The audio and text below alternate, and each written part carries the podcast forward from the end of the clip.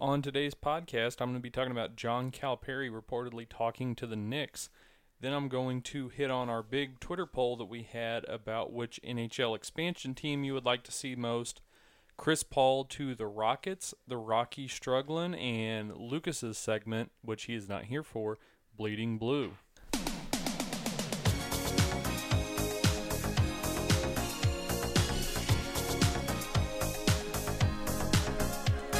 Welcome into the Fumbling Punter Podcast. Happy Friday, everyone. It is Friday, June 30th, getting ready for the pre-4th of July weekend. This is the Fumbling Punter Podcast. I'm your host, Devin Keeney. So, it's been about a week since I have put out a podcast. Sorry, guys, life got a little busy, but we are back with a lot to talk about. So, reports came out yesterday that John Calipari had talked to the Knicks about the presidency, which is now vacant because Phil Jackson is no longer there, and he would also be interested in coaching. Coach Cal adamantly denied this on Twitter, as you will see a lot. You know, nobody has ever said, yes, I am talking about leaving. Every coach that has ever been linked to another job has always denied it with the utmost stringent in their voice. So there are always links of Coach Cal to the NBA, but why would he go to the Knicks? He has a great gig in Kentucky. He has a top 2 recruiting class every year. They're the perennial SEC champions, and they're always a Final Four contender. The people of Kentucky love him, and he makes $8 million a year and does what he loves. He recruits, and he sends kids to the NBA. Now, why would he leave all of that to go to the rolling dumpster fire New York Knicks? Coach Cal is 58, and turning the Knicks around, I think, would take a few years minimum. And it just doesn't make sense at this stage in his career. This seems like maybe a job for a younger, I'm not going to say Cal isn't ambitious, but a younger, ambitious, up-and-coming president, coach. It just doesn't make a lot of sense to me. He may just be leveraging this for a raise or more power in Lexington, but I just can't see him leaving Big Blue Nation to go to the New York Knicks. Like I said, it's not a very appealing job to me, because you've seen everything that's gone on with the Knicks. Carmelo's still there, and who knows what Kristaps Porzingis is thinking after I trade him. So the Knicks are a dumpster fire. Calipari probably has the best gig in college basketball outside of maybe Coach K, but you know, Coach K is in 30-35 years to build up to where he is now. Coach Cal has been in Kentucky less than 10 and is already, he could probably run for governor of the state of Kentucky and win in a landslide right now. So I don't know why he would give all of that up to go chase the New York Knicks. It is a long struggle. I mean, James Dolan is the worst owner in probably pro sports. So I don't see the appeal. I think it's all just smoking mirrors. I don't know if it's from Coach Calipari's team, if they're letting this out, or if it's from the New York Knicks maybe trying to fake interest, which isn't a bad plan if you're the Knicks. You know, maybe leak it out that you're talking to Coach Cal, who, even though you're not talking to, then, you know, there's some interest. Then maybe they're thinking, you know, Coach Cal might get that little nugget in his head of, hey, I could go be the president and the coach of the Knicks. So I don't think that, I would say this will be the last time we're talking about Coach Cal to the Knicks on this podcast. So, transitioning to hockey here, I did a Twitter poll yesterday in which of the defunct NFL teams would you like to see brought back? And the 4 choices here were the Hartford Whalers, Atlanta Thrashers, Kansas City Scouts, and the Cleveland Barons. I left the Quebec Nordiques off because I think that, you know, they're getting their ducks in a row up in Quebec, or in Quebec City, to get their team back, to get the Nordics back. So I went with kind of like the next tier of teams that you would most want to see back. And in our most successful Twitter poll ever with 200 votes, the Hartford Whalers won with 54% of the vote. The Thrashers came in second at 32%, the Scouts at 10%, and the lowly Cleveland Barons at 4%. Maybe people in Cleveland are still have a little bit of a finals hangover, and so they couldn't get on Twitter to vote. I don't know. Maybe Golden State broke Cleveland's hockey spirit too. But the Hartford fans were great at finding the poll and sharing it. Big thanks to Barrett Salee, a big college football writer down in Atlanta, getting Atlanta involved. Barrett mentioned the Thrashers got hosed by incompetent ownership. And so I did a little history, and I'm going to do a little bit of a backstory on three of these teams. I'm kind of left the Barons out because there didn't seem to be a lot of fan interaction on the Cleveland Barons. So the history that I did on the Atlanta Thrashers, their first two draft picks were horrendous. Not a great way to start your franchise, and all 11 of their draft picks in the first year were out of the league by the time the team moved to Winnipeg. So they didn't draft any long-term NHL players, not on their team. They just did not have a good eye for talent in that first year.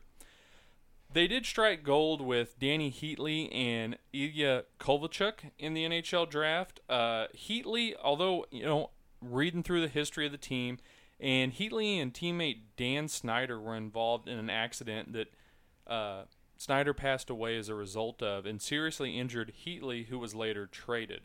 So that's just, very unfortunate thing that happened to the Thrashers organization, but just kind of their bad luck that the organization had.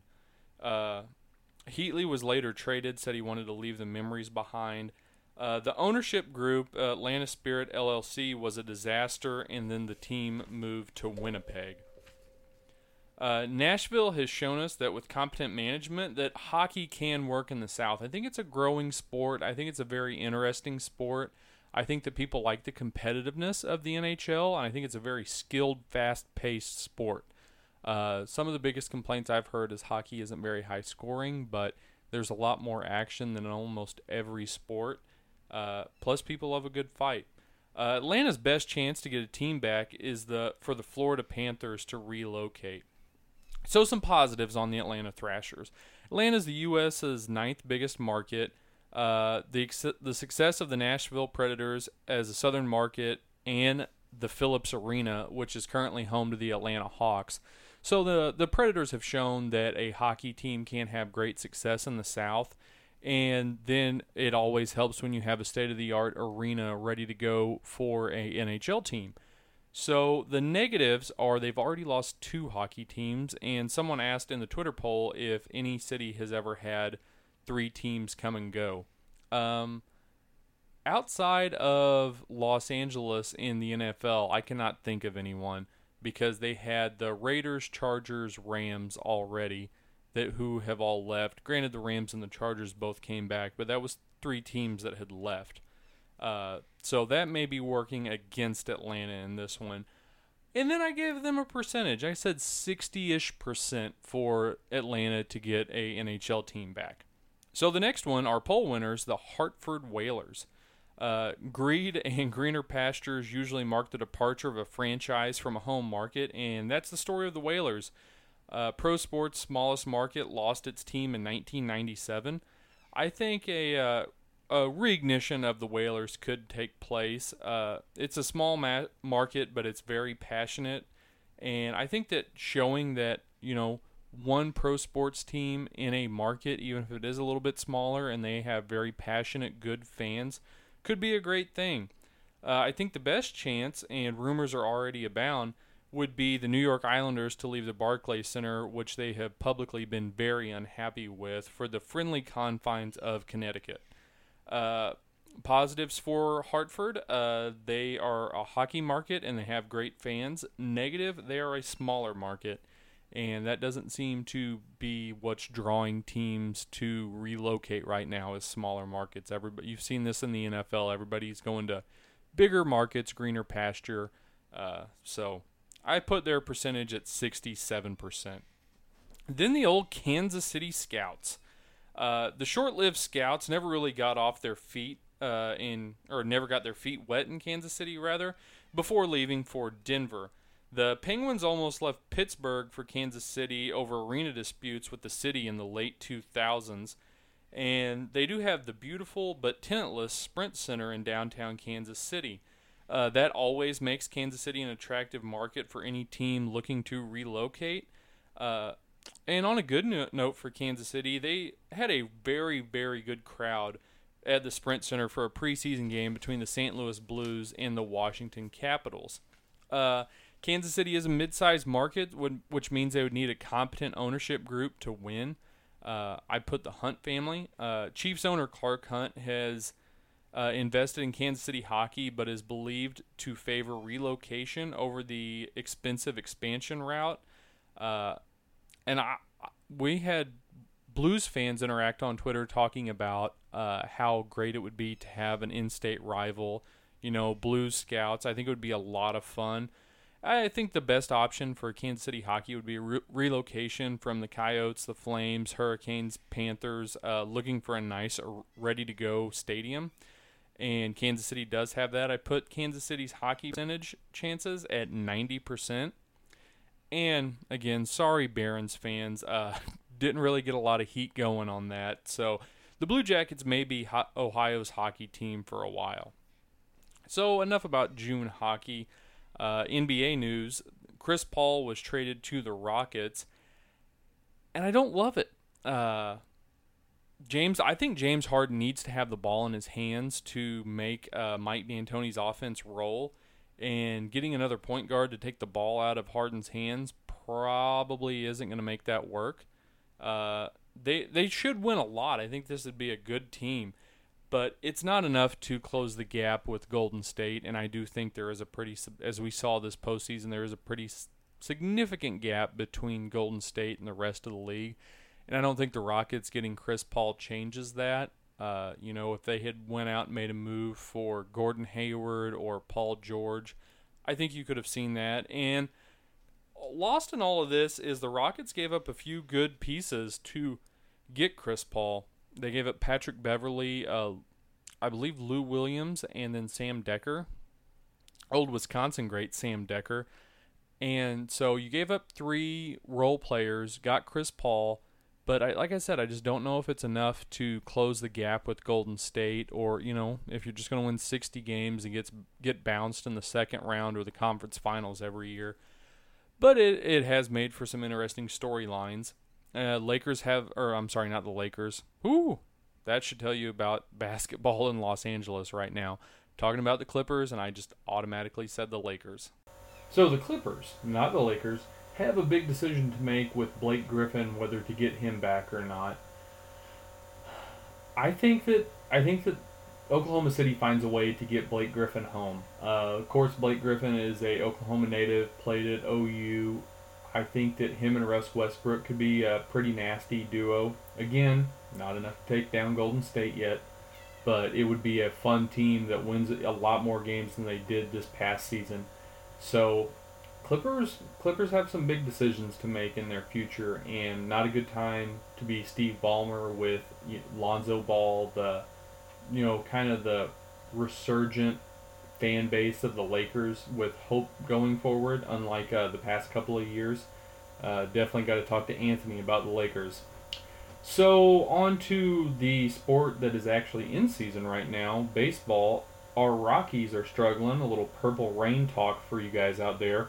A bit of a tough stretch for the boys in purple, but I think that any young team that isn't experienced in winning will go through some tough stretches. The Cubs went through a tough stretch last year.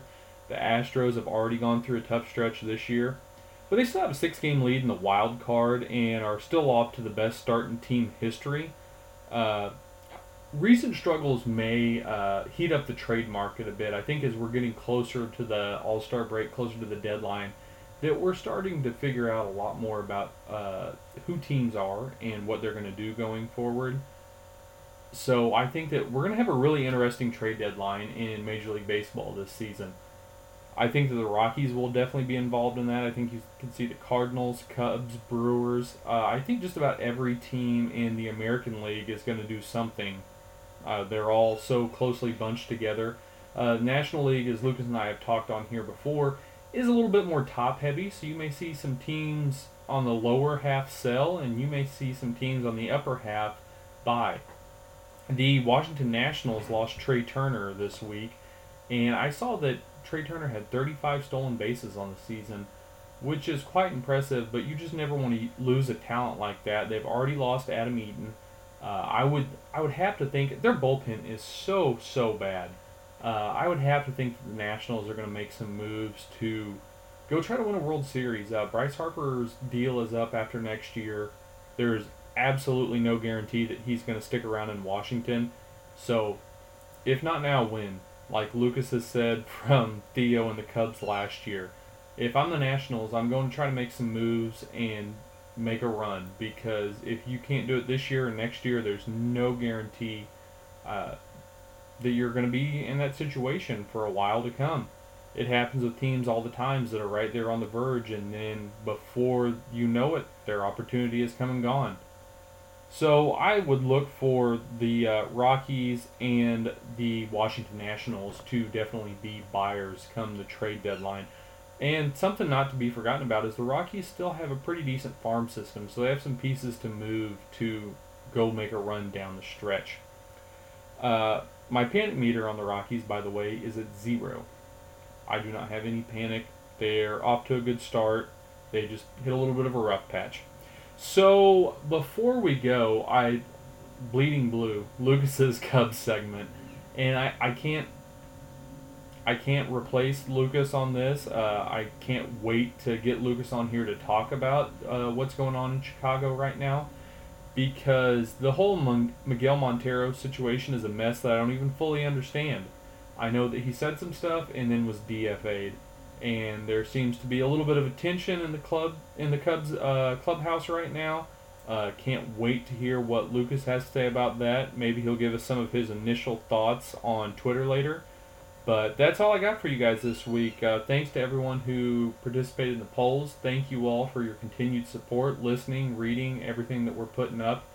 I know that it's been kind of spotty the last couple of weeks on podcasts. We'll get back to you guys with a new podcast ready to rock and roll on Monday. All right, everybody have a good weekend. Be safe. That's all we've got for you today. Have a good weekend. For the Fumbling Punter, I'm Devin Keeney.